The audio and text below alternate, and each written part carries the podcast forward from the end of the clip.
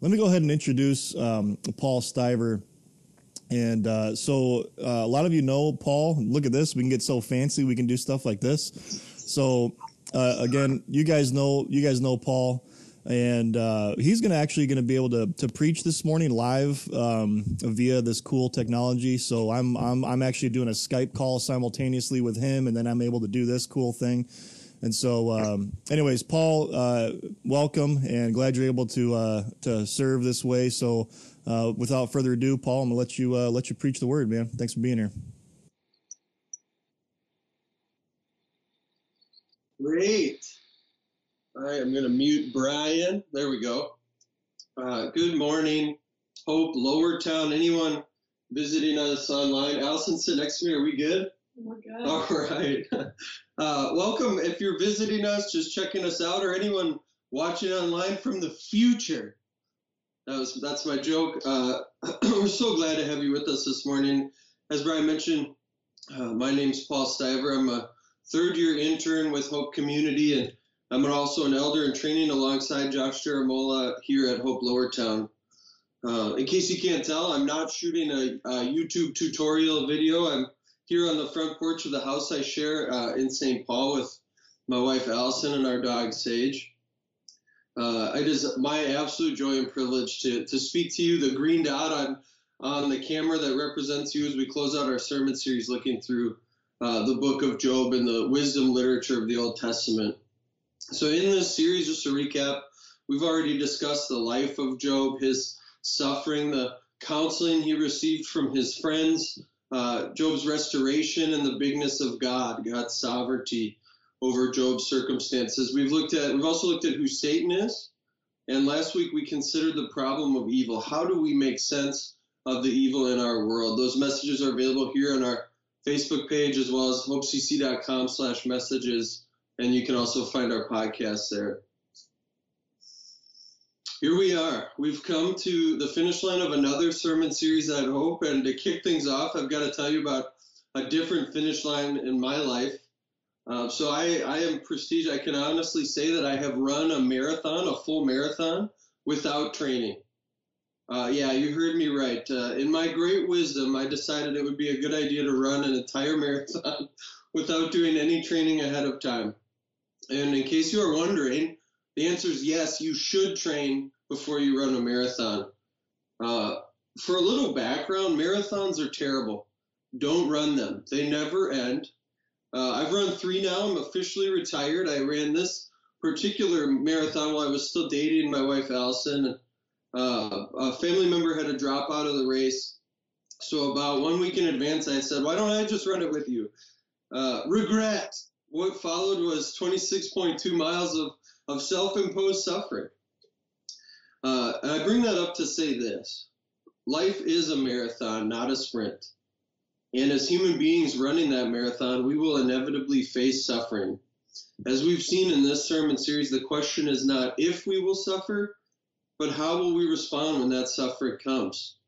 The question we consider in today's sermon is not if those around us will suffer, but how can we respond to care for those who are suffering when it comes upon them.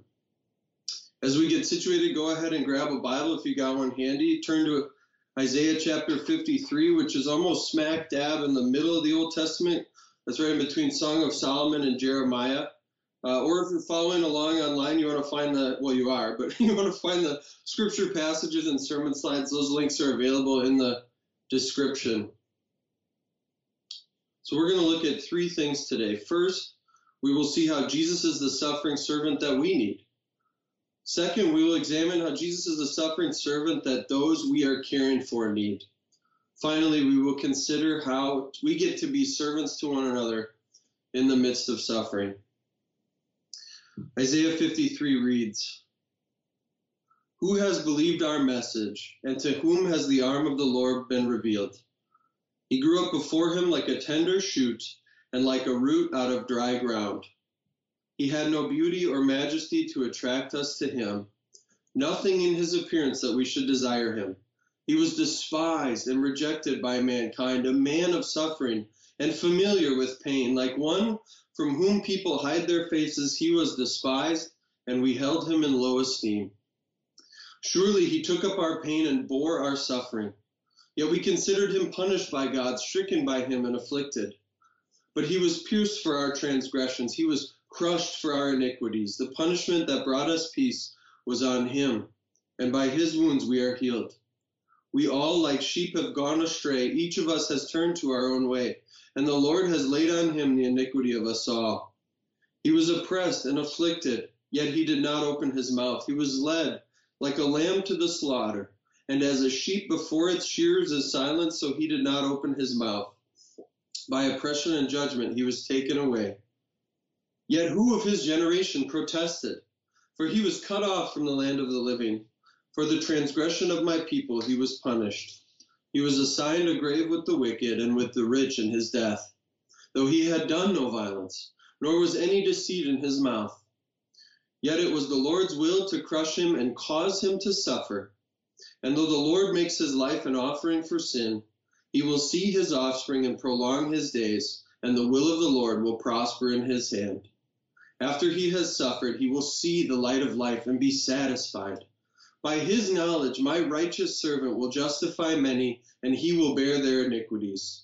Therefore, I will give him a portion among the great, and he will divide the spoils with the strong because he poured out his life unto death and was numbered with the transgressors. For he bore the sin of many and made intercession for the transgressors. Amen. The way that we care for those who are suffering will inevitably be influenced by the way that we think about suffering. There are many ways that in the history of the world people have thought about human suffering. Suffering wouldn't happen if you just live differently, fall in line with the moral order, and you won't suffer. Other worldviews might say you are captivated by your desires, and so just lose those desires and you won't suffer. In other words, you won't suffer if you just think differently. Others still might say, since suffering is inevitable, you should just embrace it. In this view, the person who most embraces the reality of suffering is the one who faces life correctly. Still, others might say, look to the future. It won't always be this way. Finally, others might see suffering in this world and have no category for it. Suffering is an evil hiccup, it is an accident. There's no redemptive pur- purpose. We are just helpless cogs in a cruel machine. We've seen these kind of responses in our series from Job's friends when he was in the midst of suffering. They accused him, challenged him, exhorted him. They said, You must not have lived correctly. Are you sure you're thinking about this correctly? Have we heard these things? Look to the future, toughen up, snap out of it. Think about all the other blessings and good things in your life. At least you don't have it as bad as that person. You must have brought this upon yourself. God must be punishing you. Have we told ourselves these things? This is where our passage changes everything about how we think about suffering.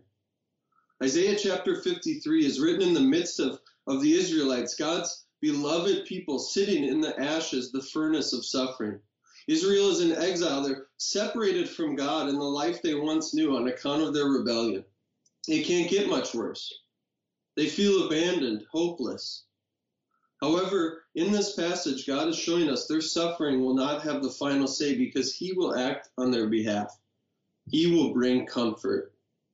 These words from Isaiah, often called the servant song, burst through our eardrums with two themes one, acknowledgement of the reality of sin, and two, hope in the midst of suffering. Let's consider the suffering of this servant in Isaiah 53, and then let's consider what that means for us. These are the ways that this servant is described despised, rejected, a man of suffering, familiar with pain. Another translation says, acquainted with grief. This man's friends are grief and pain.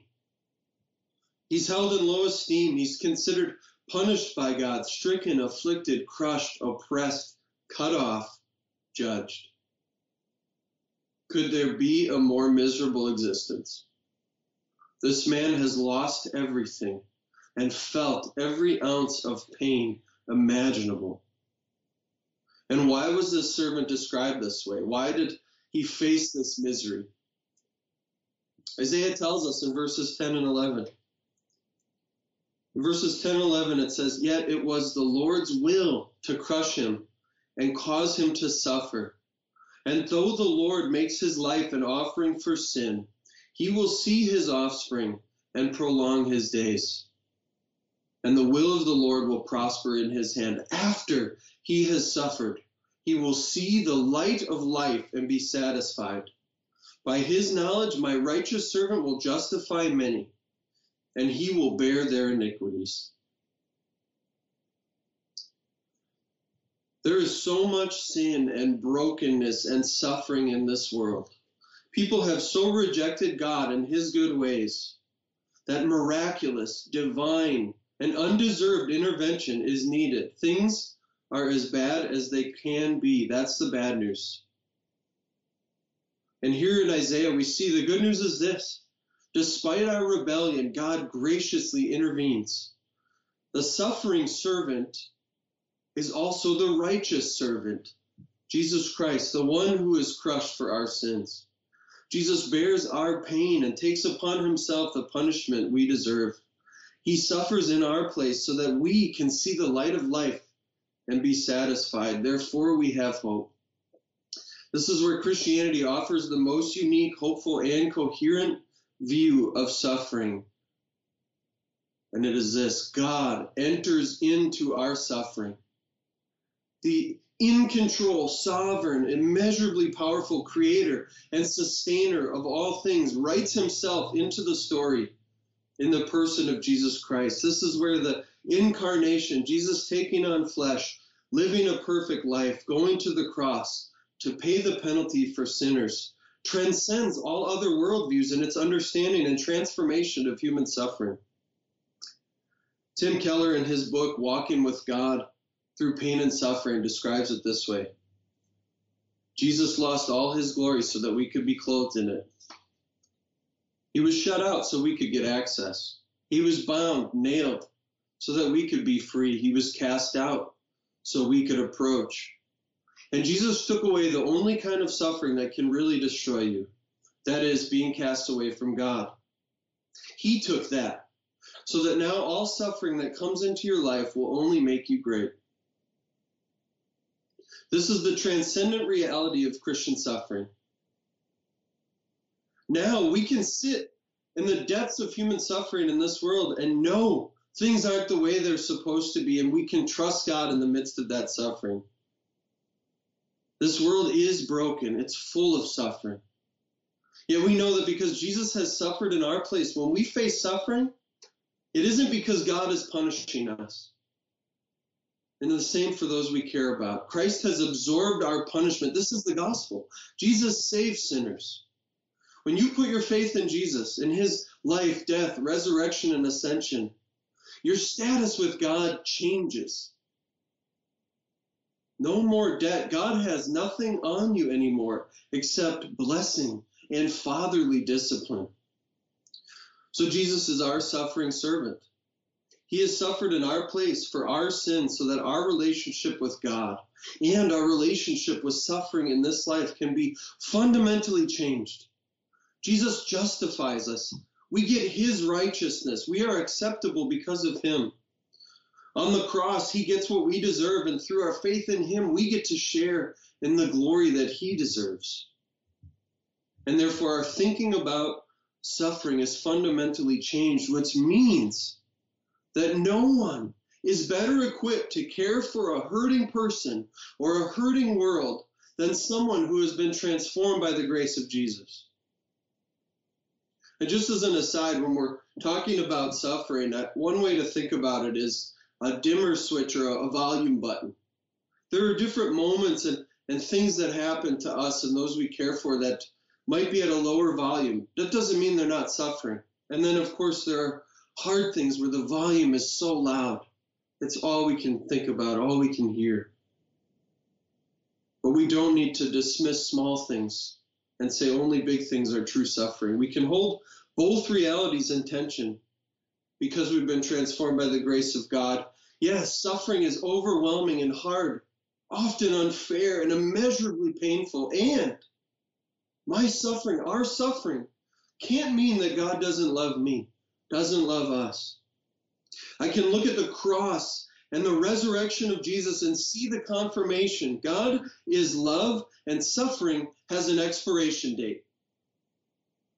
I have hope because God entered into my suffering and went to the cross for my sin. This life and this pain is not all there is. Suffering isn't an evil hiccup or something I just need to accept or something God doesn't care about. Suffering is a reality. But suffering is a reality that God transcends in Jesus. And when we have Christ, we can overcome the world through our faith because Christ has served us in his suffering. So, this fundamental change about our, our thinking about suffering changes the way that we act, changes the way we care for others.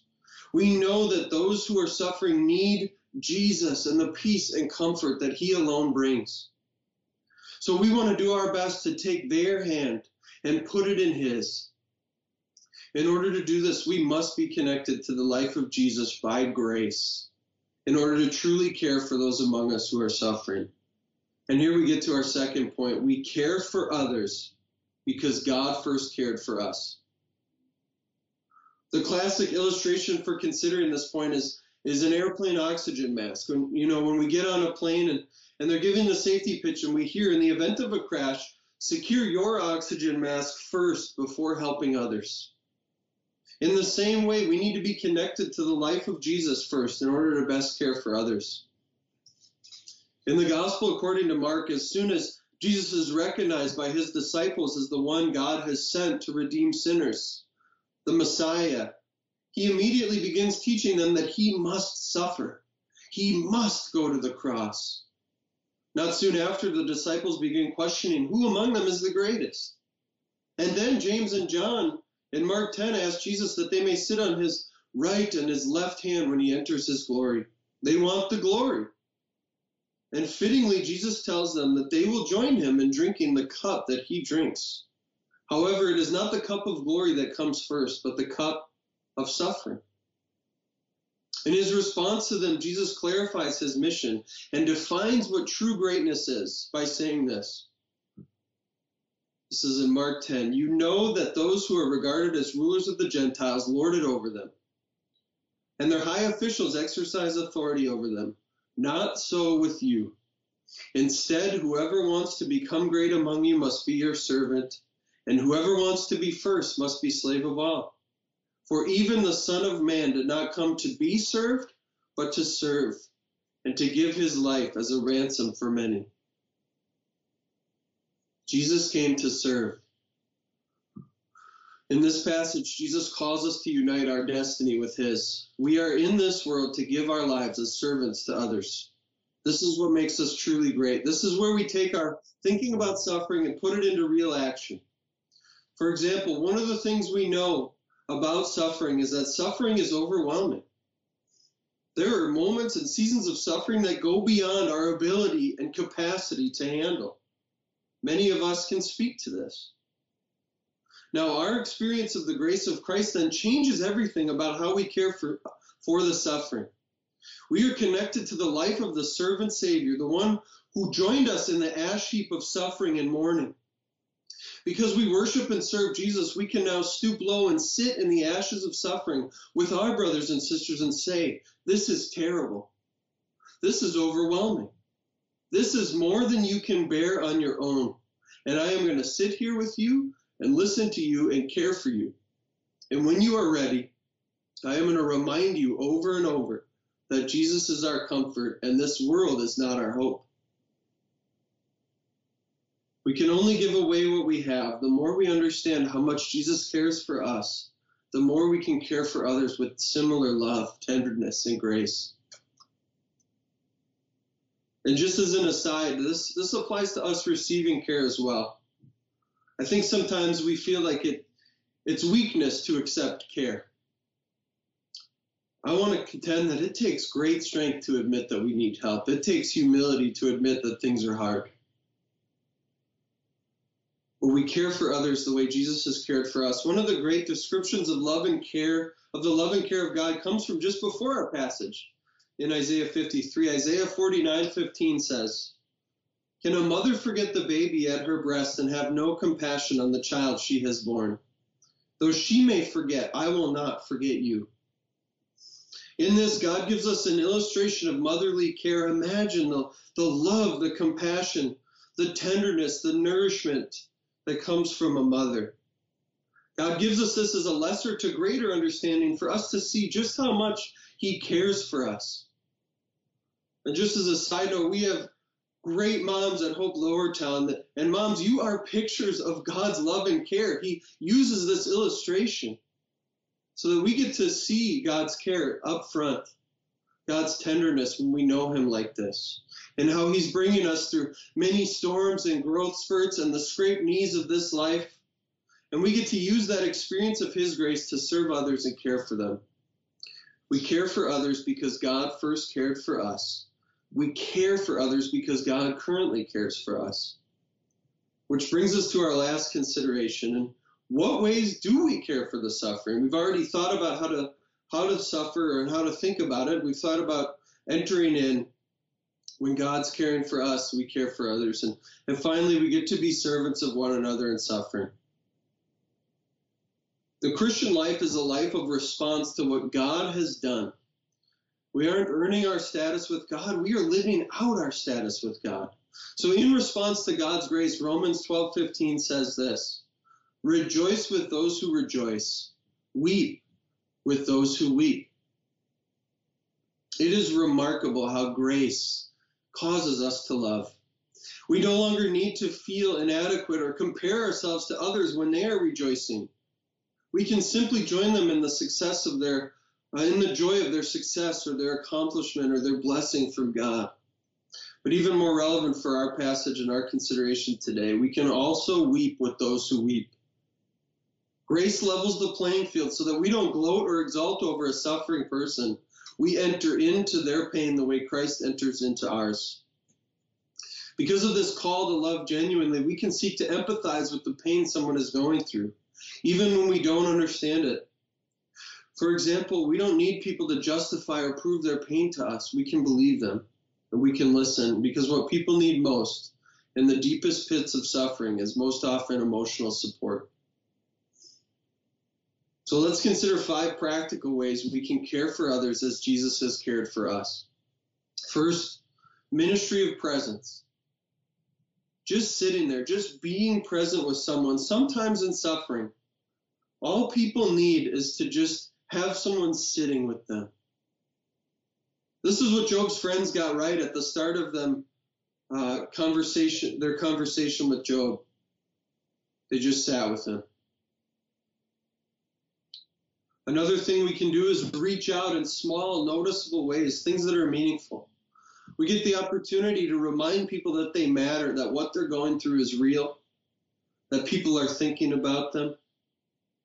How fitting sometimes is it to simply hear the phrase, that sounds really hard, or I'm so sorry that happened. Providing a meal, a card, a thoughtful gift can remind people that they are loved and not alone. We also have to consider people have differences in grieving style. People grieve differently.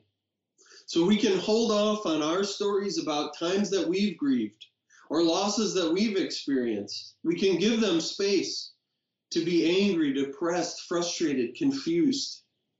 They are in pain. They don't need how to's, they need support. Yes, we, we work to remind them of the gospel and inspire hope in them, but we take time to do that. Another way we practically care for others is to remember we can't fix this person. This is a great joy of resting in Christ. We don't have to be the Savior.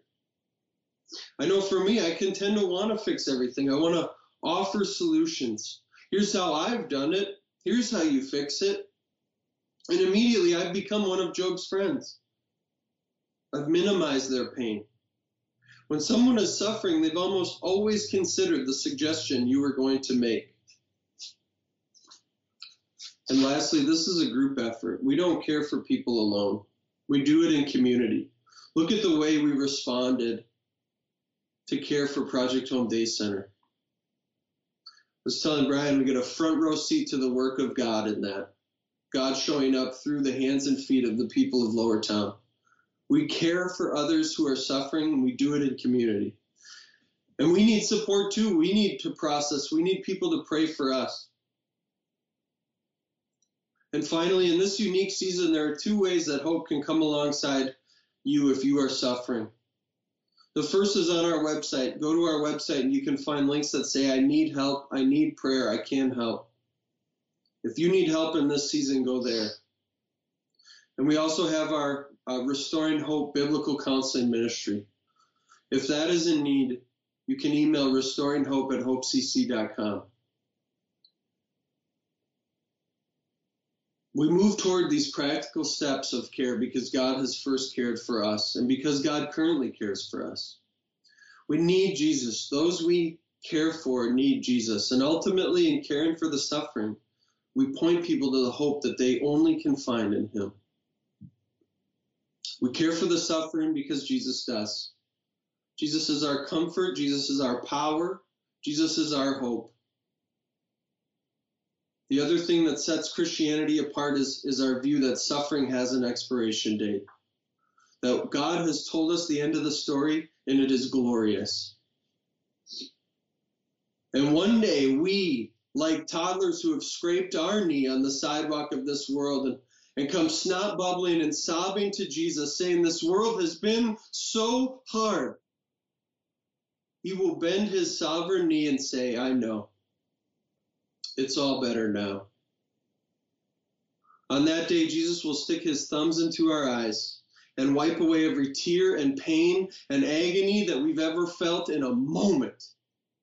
And we will spend eternity in ever increasing bliss with him, where sin and injustice, pain and sorrow, death and suffering are not allowed.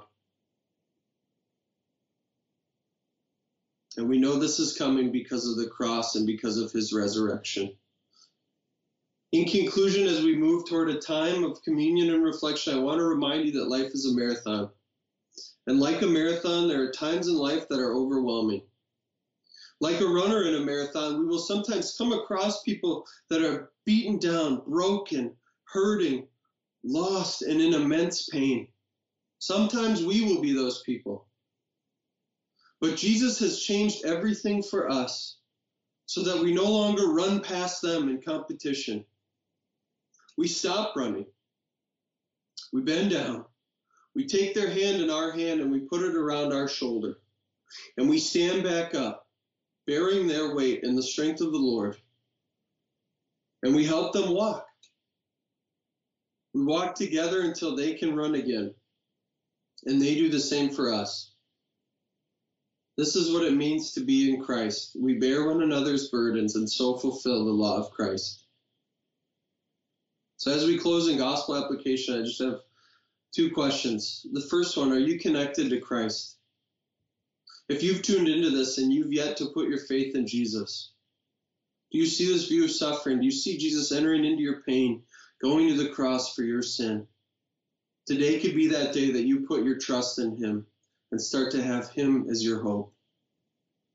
And if you are a follower of Jesus, are you connected to Christ? Are you letting Him care for you? Are you letting the body of Christ care for you through the Word, through prayer, letting people be the hands and feet of Jesus in your life? And then lastly, are you caring for others as Christ has cared for you? Please pray with me.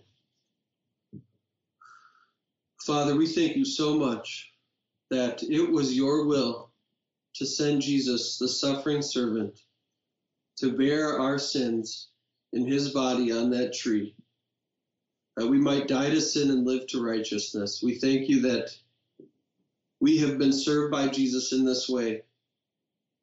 And we praise you for that. And we pray that you would continue to help us by your Spirit and the power that you alone provide to be those who care for others the ways that Jesus cares for us and inspire hope in those around us to remember that suffering has an expiration date and that one day we will see Jesus face to face and we will forget all about the pains of this world because of the joy that we have in him.